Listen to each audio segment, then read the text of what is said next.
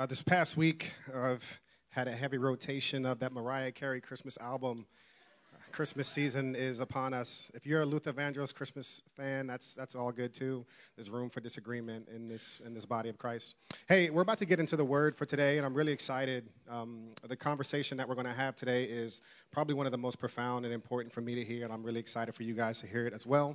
Uh, we're going to have uh, scriptures on the screen. We'll be reading 1 Peter 5. 1 through 10. Um, you can take out your phone or you can read alongside on the screen. And it reads To the elders among you, I appeal as a fellow elder and witness of Christ's sufferings, who also will share in the glory to be revealed. Be shepherds of God's flock that is under your care, watching over them, not because you must, but because you are willing, as God wants you to be. Not pursuing dishonest gain, but eager to serve, not lording it over those entrusted to you but being examples to the flock. And when the chief shepherd appears, you will receive the crown of glory that will never fade away. In the same way, you who are younger, submit yourselves to elders.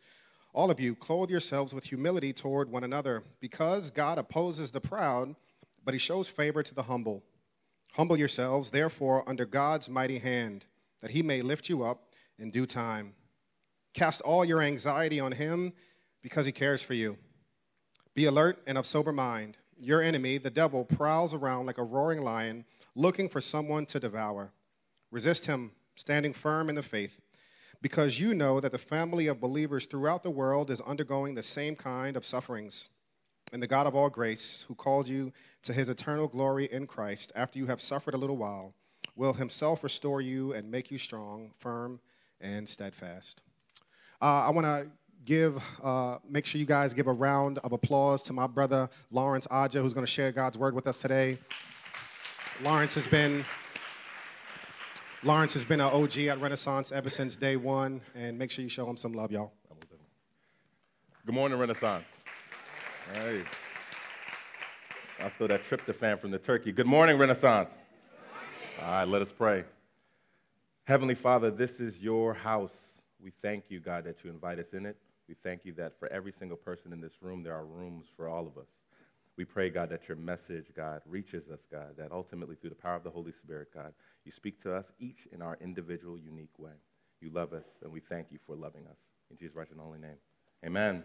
Amen, Renaissance. Uh, so uh, I need to, we're going to have a conversation, and I need us to have a conversation. By show of hands, how many people love raccoons? Like two of y'all? All right, we, we all need Jesus here, but in particular, you certainly need Jesus today. Um, my thing is, uh, I really don't like raccoons. Like, I really, really don't like raccoons because raccoons, they're not cute. They're not like Bright Bear from the Care Bears. Remember Bright Bear from the Care Bears?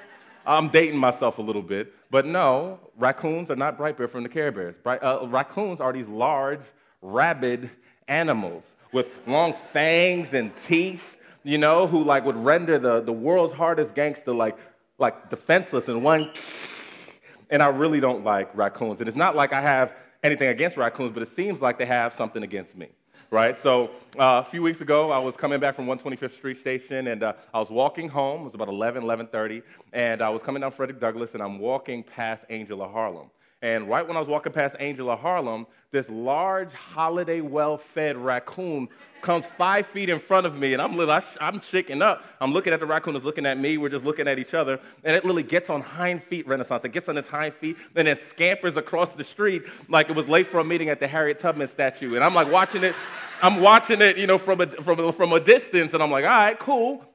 I can live through that. But a week later, I traveled to San Diego for some meetings, and uh, you know, I stayed in a hotel. And you guys know those hotels where the doors are on the outside. It was actually on a golf course, so the doors on the outside. I'm on the second floor, right? And so it was about 11:30. It seems to be that's raccoon time, right? So I'm coming back to the hotel. It's dark, and I'm walking past, and literally by my stairs are garbage can. Five feet in front of me, this again large, holiday well-fed raccoon scampers in front of me, and literally heads right to the garbage. And I'm like, I'm looking at him, I'm like, I'm gonna let him finish, right? So it literally gets on high feet, it's scurrying through the garbage, and I'm waiting tw- uh, 20 minutes, y'all. I watch that thing, I'm like, I'm not, I'm not gonna walk past that thing. And literally, it scurries off. I head up to the stairs, I get in my room, and I just made an executive decision. Like I was gonna run these trails this morning, but clearly the raccoons own this place, so I'm not gonna run. I'm not gonna do this. But I'm a type of person who learns their lesson. I learned my lesson, y'all. So the third, so the next day, I came back, but what was worse was that the light by the stairs was not working, y'all. It was 11, 11.30. I knew it was raccoon time. And I was like, you know what? I make a beeline to the front desk. I was just like, bump this, right? So I went to the, I was like, hey, hey, sister. There's a nice little sister there. I was like, hey, um, if little homie comes back, like I could call you, and she's kind of like, uh, you can call me, but I ain't gonna do anything about it. it's just like, you know. Um, but if he seems like he's a little aggressive, because they get aggressive, it's like that sometimes. I'm like, oh, so you know he gets aggressive? They're like, yeah. Um, if he doesn't seem like he's going away, I'm gonna call wildlife removal services because they have somebody who is trained to come and deal with the raccoon problem. Now, uh, I get anxious, right? I'm particularly get anxious about raccoons, not just because they're scary. One, they're scary, right? You guys remember that photo? They're scary, but also because I'm ill equipped to deal with raccoons. Like that's not in my that's not something I was trained to do. Uh, my name is not Crocodile Dundee. That's not something I wake up in the morning like I can't wait to look at raccoons, right? But the other thing is that for us, it's not just raccoons, it may be other things we're ill equipped to do. Like we have some issue problem with our, our house, our apartment. We're not handy people. So we go, anything that happens behind the walls with electrical or anything like that, we're like, yo, I ain't Bob Vila, so I'm going to call the, the contract, I'm going to call the landlord, because we recognize we are ill equipped to do certain things in our life. And what's interesting is that when it comes to our own anxieties, the anxieties in our life, the things that weigh us down, we feel we're more equipped to deal with them than we really are. And let me define anxieties. Anxiety is a feeling of unease or nervousness for something with an uncertain outcome aka, AKA like everything in life, like everything but like death and taxes is something that it has an uncertain outcome. And I'll give you an example, right? Um, I am anxious that the only home I'll be able to afford in New York is made of gingerbread. Like that is my anxiety, you know. I've always wanted a brownstone, you know, like I've always wanted one. And so that's literally what I'm anxious about, right? Uh, but seriously, uh, uh, we're anxious because uh, we cannot see or control the future. We cannot control what happens to us. Yet we live lives as though those things are within our control. And there's only one for which that is true, and that's God. And that's God's job to see that. Yet we are comically ill equipped to do it, yet we try to do it every single day. Um, I really want to be clear and say something about anxiety. There are two types of anxiety one is a medical condition, uh, the other is a spiritual condition. And there are many brothers and sisters in this room who are dealing with real medical anxiety. And I want to be clear with y'all we are not asking you to simply pray it away. That is not what we're asking you to do, nor are we saying that this message is somehow a replacement for prescribed medical regimen that you have. But what we are saying for other brothers and sisters, your anxiety is not medical, it's spiritual. And it's as a result of taking on carrying anxieties that you were never equipped to carry. Now, um, I want to be clear. Now, why, are, why do we struggle with that? Why is that something that's difficult with us? Uh, I'll say there's a few reasons. One, uh, we live in an individualistic culture, a culture that says, you know, we celebrate and champion the self sufficient people right? And so ultimately, when we think about casting our anxieties on, on God, it's not necessarily instinctual to us, right? The second thing uh, that we wrestle with is just uh, the actual scripture, the core scripture we're talking about, cast all anxieties on him because he cares for you it may sound like another case of Christian impractical theology, right? Like here comes Christianese again. Like, okay, I lost my job. Cast all anxieties on him because he cares for him. Okay, anxieties, like, like what do you do with that? And for many people, it's frustrating when you hear people use scriptures for things where you don't really know how to draw the connection. And the third thing, and I think is the biggest thing uh, that we struggle with and what makes it difficult for us to understand this, the heart of the scripture, is pride. Pride. And I'm not talking about positive pride. I'm talking about pride that is the predominant theme in the Bible, the pride that comes before destruction, uh, the one that uh, sets down kings. I'm talking about pride, which is the opposite of humility. A great uh, definition of pride is an individual who shifts ultimate confidence from God to themselves. Pride is an individual who shifts ultimate confidence from God to themselves. Pride says, I got this. Humility says, He got this. Pride says, I came up. Humility says, God came through. Shout out to my boy Kofi on them hats, right? But pride also says, I could do life alone. I'm good by myself. Humility says, I need people. I need God and I need people. And sadly, I could relate to uh, feeling like I could go through life and do things on my own more than I'd like to admit. More than I'd like to admit, because I'm the king of refusing help when I really need it. I am the king of refusing help when I really need it. Um, I was in a season, I was an entrepreneur for many years, and I was in a season of great financial abundance. I was making a lot of money and doing extremely well for myself. And then I shifted my career and things changed. Like it got so bad where I really looked at like Costco samples as a cost effective lunch option. I'm like, yo, well, they do the meats at noon. So if I go there, you know, like that, that's how I really thought, uh, that's how things were really tight. And so when I was thinking about how to pay my rent or how to pay bills or how to pay my student loans, right, I'm like, I'm, I'm nearly 30 at that time. I said, man, I don't want to call my parents or my friends. I knew I had friends and family. If I literally just even lifted my voice to say I need help, they would have taken the shirts off their back. But I heaped up anxiety on myself because I had too much pride. But it wasn't just that. Me, of all people who literally dedicated my life, the past decade of my life, to really sharing and recovering the spirit of hospitality, traveling around the world, hosting dinners and hosting people at my house almost every single week. Uh, last year, I was traveling to seminary, and I, weekly I would make a 10 hour commute in one day. I would come from New York to 45 minutes northeast of Boston. And I would do it in one day. And some days I would stay overnight, some days I would not. And there was a time when I was really struggling. Just I, I wasn't, I didn't really, couldn't really afford to pay for another hotel to stay over that night, and I couldn't afford to stay on campus that night. And I had classmates who knew what I was doing and were like, "Yo, stay with us, stay with us. We don't want you to make that trip." And I'd stay maybe once or twice, but this time I was extremely tired, and I literally fell asleep behind the wheel going down 95 South, and I literally almost took, I almost lost my life, right? And I almost lost my life because I was proud, and it was a literal and it was a figurative wake-up call. And what I did not realize, surely God was trying to care for me through other people when I fell asleep behind the wheel. It was my pride. And the scary thing about pride uh, is that ultimately it makes us shift our confidence. We think that we could do more than we really could do.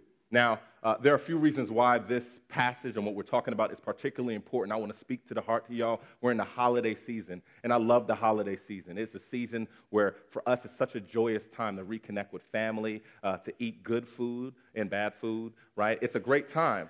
But for many of us, as joyous as it is for many of us, it's actually one of the most difficult times of the year for many of our brothers and sisters in this room because it often reminds us of the people who are no longer with us. So if there's any time in, a, in the year that we could ever talk about care and God's care, it's now. It is now. Now, the scripture that we're looking at is 1 Peter 5, the whole chapter of 5. And uh, usually, when pastors use this scripture, they talk about this from the context of the, lar- the church office of eldership. So, you use this to describe a major church office and how that operates. But uh, the spirit of the scripture often gives us a good, beautiful picture of God's care, both in its content and its contributor. And its contributor is Peter. And if any of you remember Peter, Peter is uh, one of the disciples, he's one of the apostles of Jesus Christ, whose life was marked by bold failures. Um, one of the all time failures that many people do remember is that Peter was the guy who, when Jesus said, You know what, I need to, I need to be, you know, to die, I need to go to the cross, I need to leave you guys, he was kind of like, uh, Jesus, I'm your dude to the very end. I'm not going anywhere. Papa, I'm not leaving. That was him, right? And so ultimately, he took this, thing, this whole bold, prideful stance. And then everybody knew what happened. When things hit the fan, when things got really serious, Peter ultimately said, denied Jesus three times when the rooster crowed. And we remember him for that. And if you were with us a few months ago, our, our brother uh, Chris talked about how God changed Peter through his major failures. And the common foundation of many of the failures, and there are many failures beyond that, is pride. The foundation was pride. And if there's anyone in the Bible that could talk about pride, it's Peter. Now, that's what we're talking about today pride. Pride that makes us take on and carry more than we're ever equipped to carry. And the scary thing about pride, as I said, is that it makes us shift ultimate confidence from God to ourselves, but it also makes us do other things. It makes us forget who God is, who we are, and what we are. A family of God that is a family that's cared for by God and one another. Again, pride makes us forget who God is, who we are, and what we are.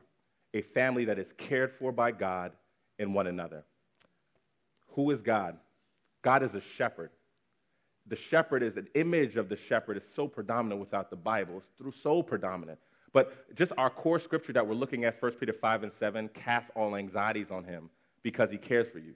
Many people have different translations of that. You may have in your Bible, it says, cast your cares on him because he cares for you, or cast your burdens on him. But what's interesting to note and what you need to really understand is that the word for God's care and our anxieties are two different words.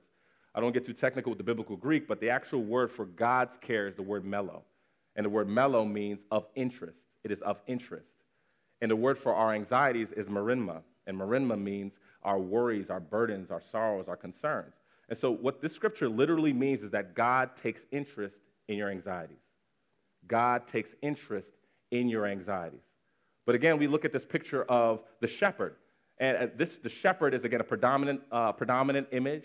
Uh, God is Lord, uh, God, God is Father, He's Alpha, Omega, but He's also shepherd. And it was also used to describe Moses as well as David, but predominantly it's used to describe God and the Messiah. And what is a shepherd? A shepherd is one who feeds, who cares for the flock.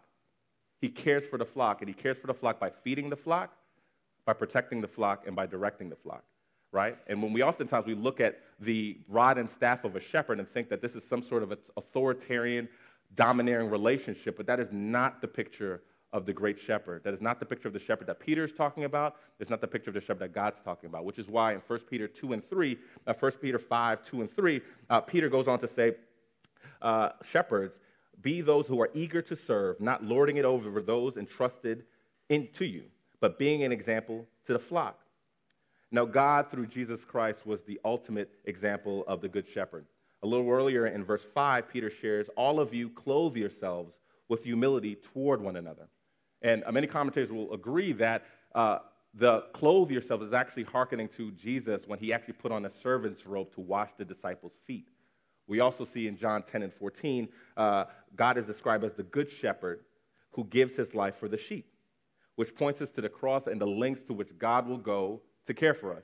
And when I think about this, sometimes I think about my mom. When growing up, my mom always used to say to us, we used to get so annoyed. She'd be like, I would walk naked for my kids to get an education. I will walk naked, right? And like, you know, and my mom had the universal, like, mom uniform with like the, the bathrobe with the one button. You know what I'm saying? So like when people come over, like, mom, come on. Like, and we're like, yeah, we trust you, mom, that you would you walk naked for us, right? We trust you.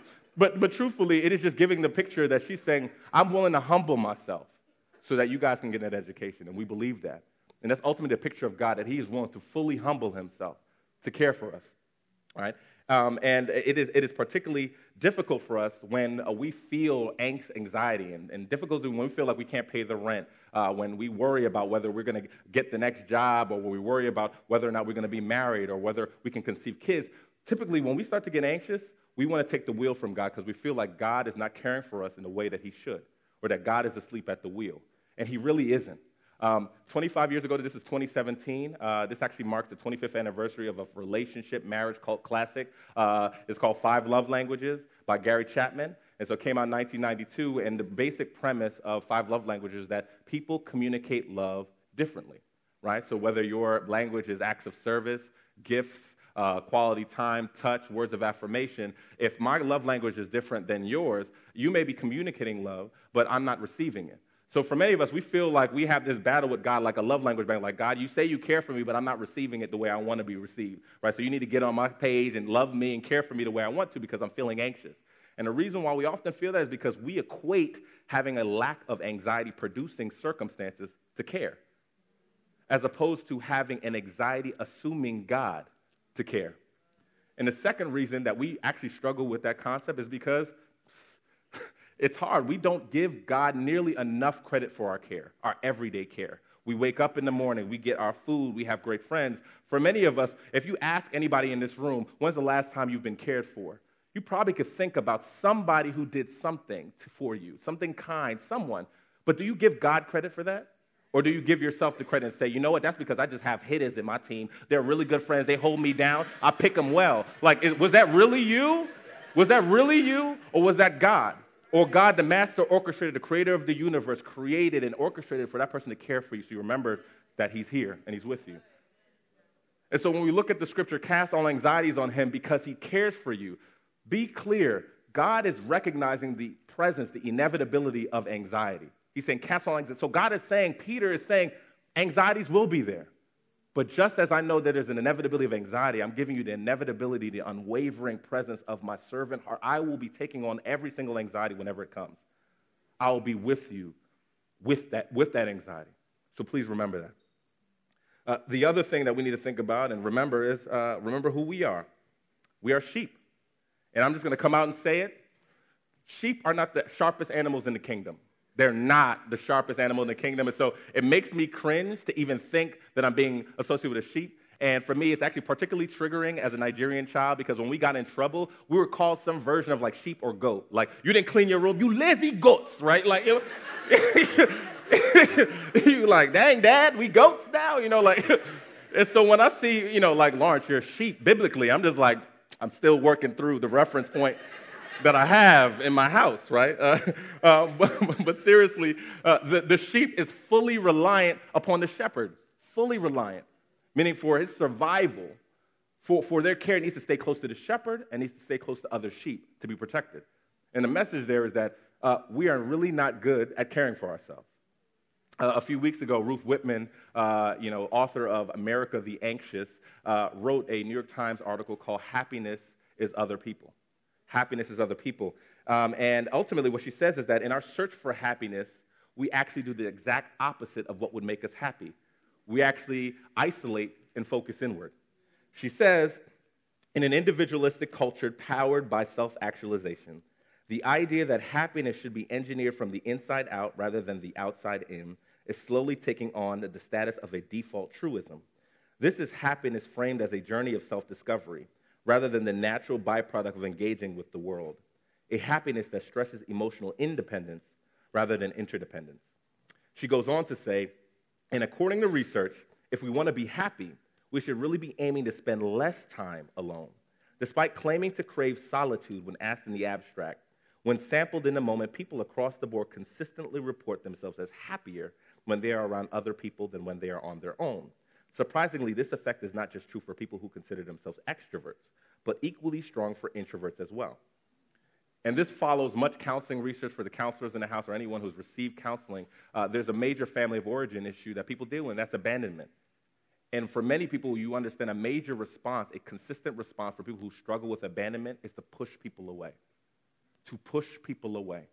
When the great desire that you have in your heart is for people not to leave. And so the clear thing, not even just from research, but from just if we're honest with ourselves, we're really not good at caring for, uh, caring for ourselves. And again, the picture of sheep are animals that, when are faced in danger, they actually do the exact opposite of what would actually make them safe. They panic. And ultimately, the shepherd, when they're faced with the wolves, wants to keep the sheep close to him because he knows if they stay close, if they're bunched in a group, that they are most protected. But sometimes there's a sheep who ultimately feels that they could take care of themselves and they panic and they scatter. And they scatter and it makes all the rest of the sheep scatter. And that's exactly what the wolf wants. The wolf wants them to scatter because it's easier to actually attack that sheep when it's away from the, the pack. Now, what's interesting is that it may seem hard for us to draw the connection, like how does that manifest ourselves in our, in our lives? Well, it may manifest itself by believing that a podcast is actually the replacement for Sunday gathering. It may manifest itself by believing that the pastor's inbox is a replacement for working through your anxieties in community. Because we believe that it's easier to separate from the pack and we could better care for ourselves apart from it. Which is why Peter calls them in verse 8 and 9 to remain strong in the faith, be alert and of sober mind. Your enemy, the devil, prowls around like a roaring lion, looking for someone to devour. Now, the truth is, we are limited in our ability to care for ourselves, but we're even more limited in our ability, our ability to perceive of our limitations. Um, in Good Faith, uh, the book Good Faith, uh, it cited a Barna study which said 89%, 89% of Americans believe the number one cardinal sin that you could that you could uh, attack somebody with is saying that they can't do something.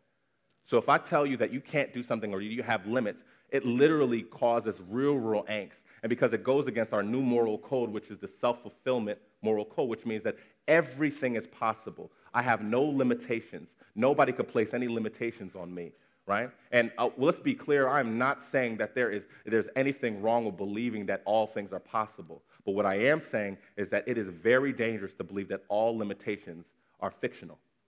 Very dangerous. right? Just think about it.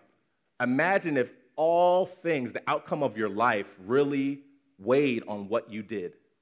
Imagine if every single thing you did, the person that you should have forgiven, or uh, if, I made a le- if I make a left on Frederick Douglass, or if I make a right, if I wear a red shirt or not, if I do that, if I don't, imagine if all of that really netted out how your life would, would become you would be trapped in anxiety. You wouldn't be able to get out of the bed in the morning because it would be so weighty. And what the scripture, what our scriptures are telling us is that there is freedom, there is liberation, and there is honor in being a sheep. Now, David, King David, conqueror of Jerusalem, one who defeated Goliath, basked in the glory of being a sheep. In Psalm 23, 1 through 4, one of the most popular scriptures that is shared, he says this The Lord is my shepherd. I lack nothing. He makes me lie down in green pastures.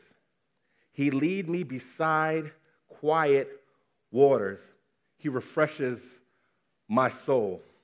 He guides me along the right path for his namesake.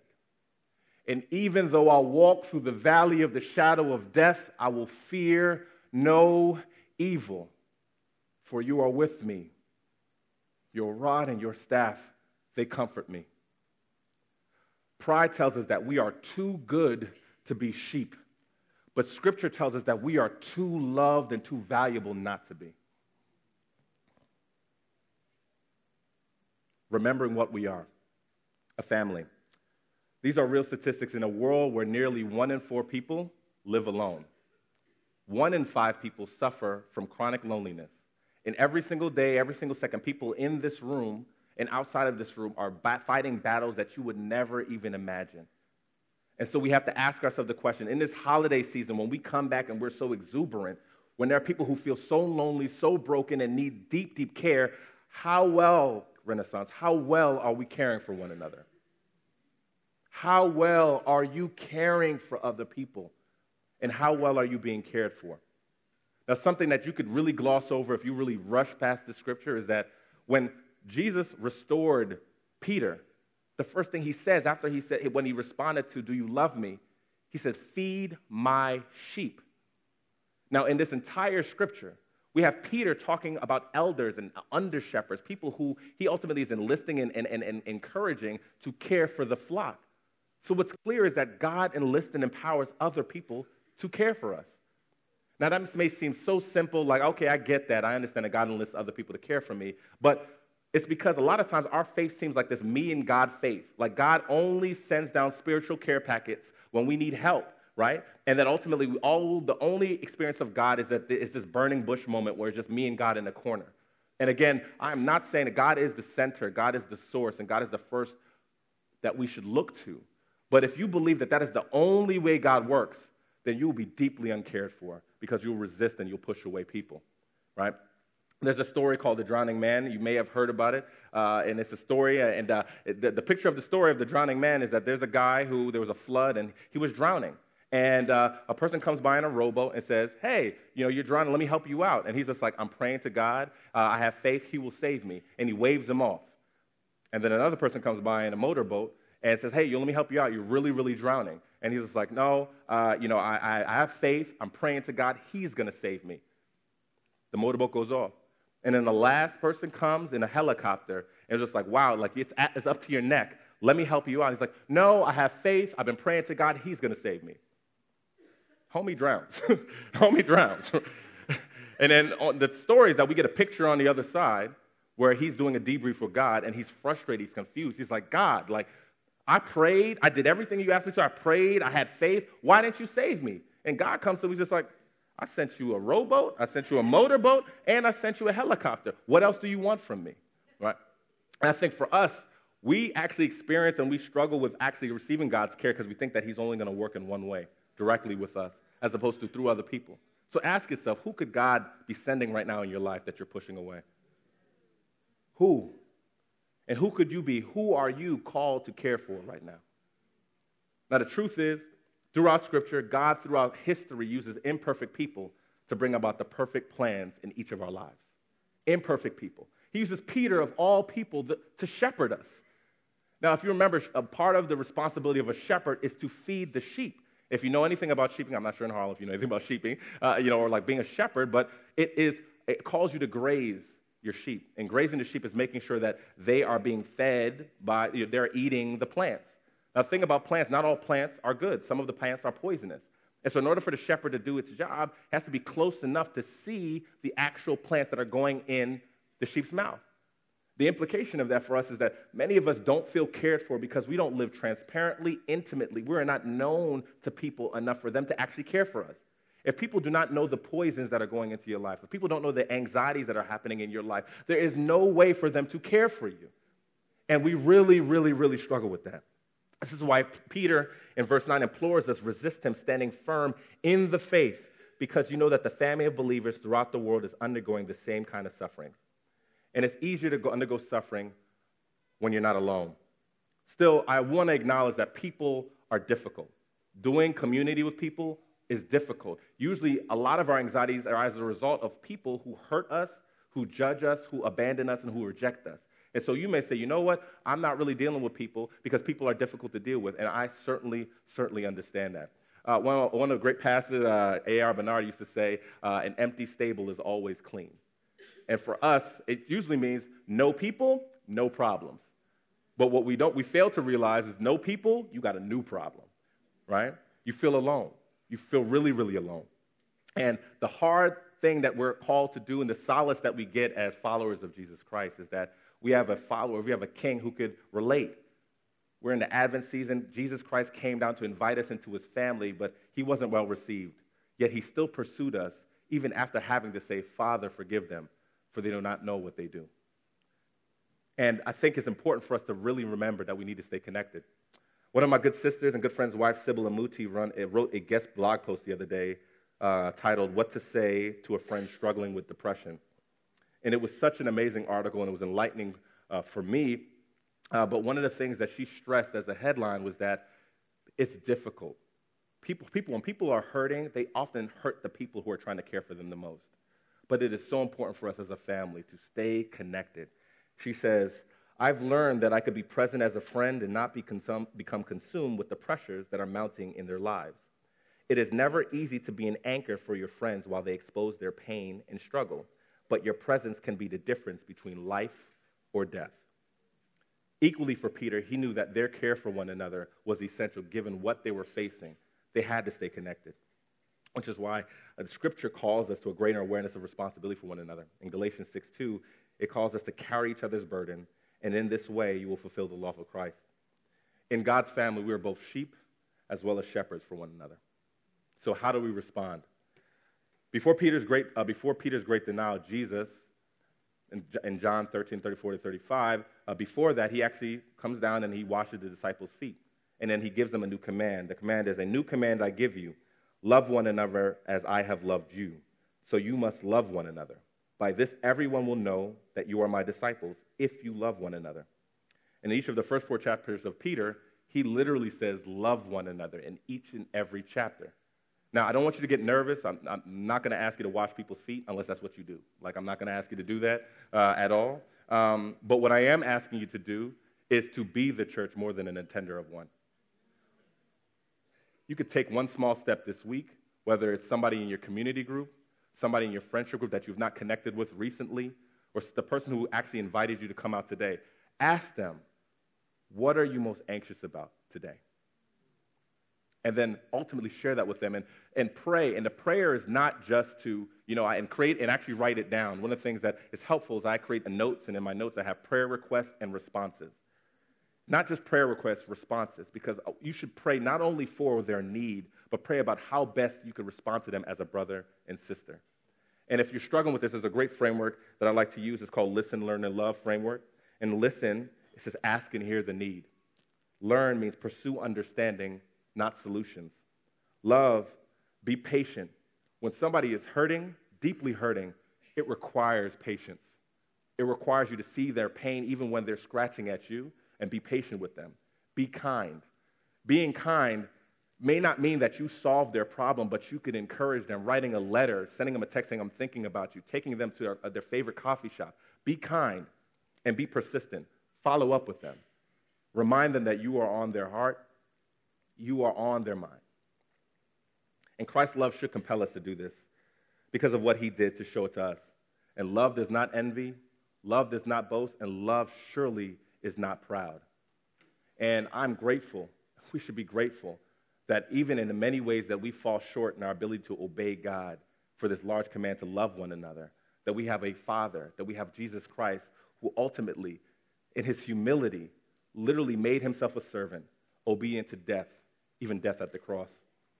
Peter intimately knew how much Christ's love covered over a multitude of sin. He knew it very, very well. So when Jesus Christ was restoring him and said, Do you love me? In that very moment, he felt that that symbolized Jesus Christ, his love covering each and every one of his denials. And in that moment, him as well as all of us experienced the good news. Peter recognized who God was a great shepherd who gives his life for us, the sheep, who fed us like a great shepherd with his body broken for us, who protected us with his blood shed for us, and who directed us with his arms outstretched for us at the cross. And he recognized God in his great love and mercy invited us into the great work of what we are a family that is known for our care for God and one another, a family, a chosen people, a royal priesthood whose eternal crown of glory was made possible by Jesus Christ's twisted crown of thorns at the cross. Let us pray. Heavenly Father, God, we give you thanks, God, that we ultimately do not have to carry our burdens, do not have to carry our anxieties, God, that ultimately when you hung on the cross, when you carried your body, you carried our anxieties along with it. We thank you, Father God, that we are given not just you, not just the Holy Spirit, that we are giving a family of God whose blood, whose thick blood that connects us is yours. We love you. We thank you. In Jesus' right and holy name. Amen. Amen.